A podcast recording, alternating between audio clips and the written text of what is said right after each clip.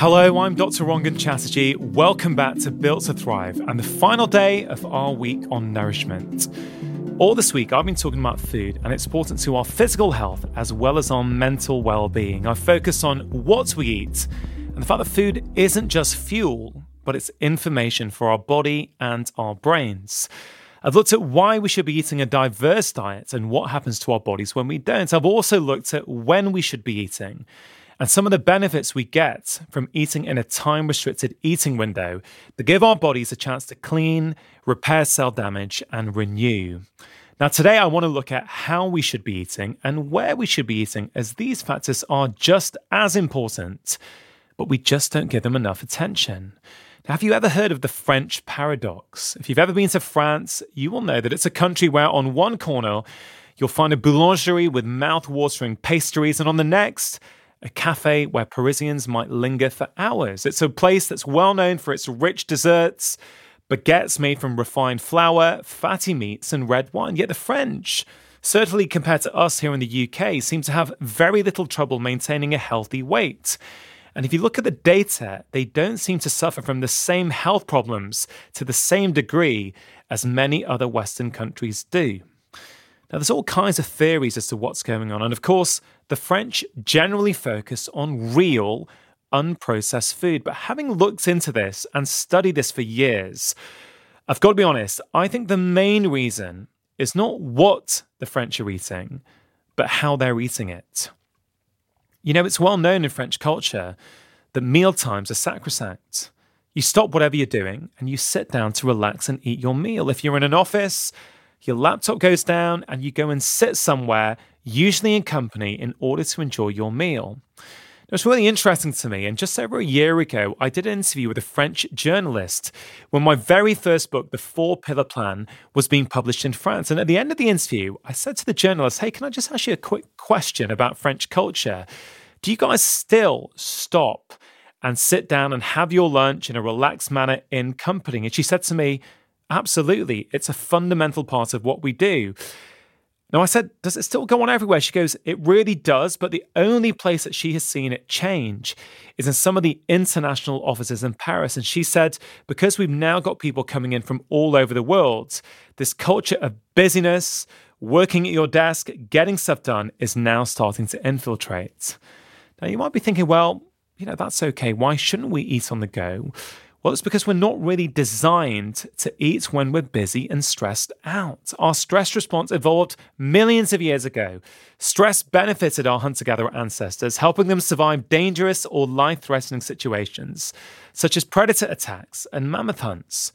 Nerve signals originating from sensory organs, such as the eyes or ears, would be sent to the brain, kicking into play a rapid sequence of steps, activating the fight or flight response, giving them a much needed boost to confront the predator or run away from it. But your body does something else too when your stress response is active. It switches off your digestion.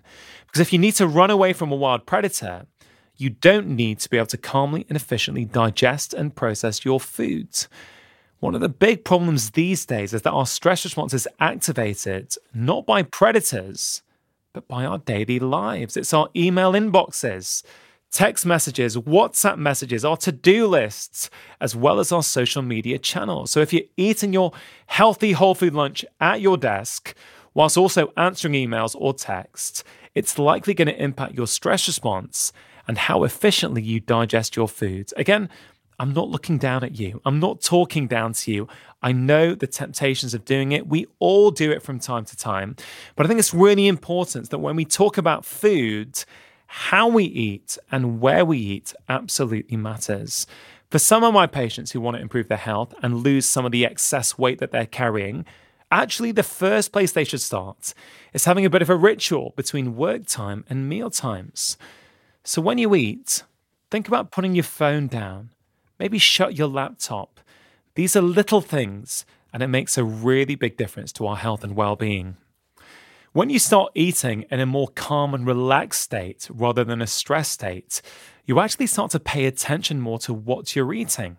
And you often find that you end up eating less because you're being so attentive. You're allowing the hunger signal to register and the fullness signal to register in your brain so that you know when you're feeling fully nourished at the end of that meal. If you eat that same meal whilst you're on your mobile phone or sending texts or emails, a couple of things happen. You tend to eat more quickly, and your brain often does not register how much and what you've eaten. So, if you're struggling about which new food habit to start this week, perhaps start with how you eat. Maybe don't think about making changes to your diet or the meal timings. Maybe just make a point of not looking at your phone, closing the laptop, maybe trying to talk with your family or your partner or your work colleagues when you're actually having lunch or dinner. Or maybe it's a case, especially if you're working from home, that you try and go to a different area of course, this depends on you having space to do so in your flat or your house, but if you do, maybe try and eat somewhere different from where you're working. So, when you think about food and health, don't just think about what you eat. It's also why you eat, how you eat, where you eat, and when you eat. All of these factors are just as important as one another. I really hope you've enjoyed this week's Built to Thrive podcast, all about nourishment, and you have started to put in some healthy habits to ensure that your body is continuing to thrive. Thank you so much for listening this week. Remember, we've already looked at stress and at breathing on this podcast, and we've got so many more useful tips and topics over the weeks and months ahead. If you want more information on food and some practical things you can do to make positive changes to your health and well being, I've written a lot about it in my first book, The Four Pillar Plan, as well as my second book, The Stress Solution, which is available to buy on Amazon and in all good bookstores.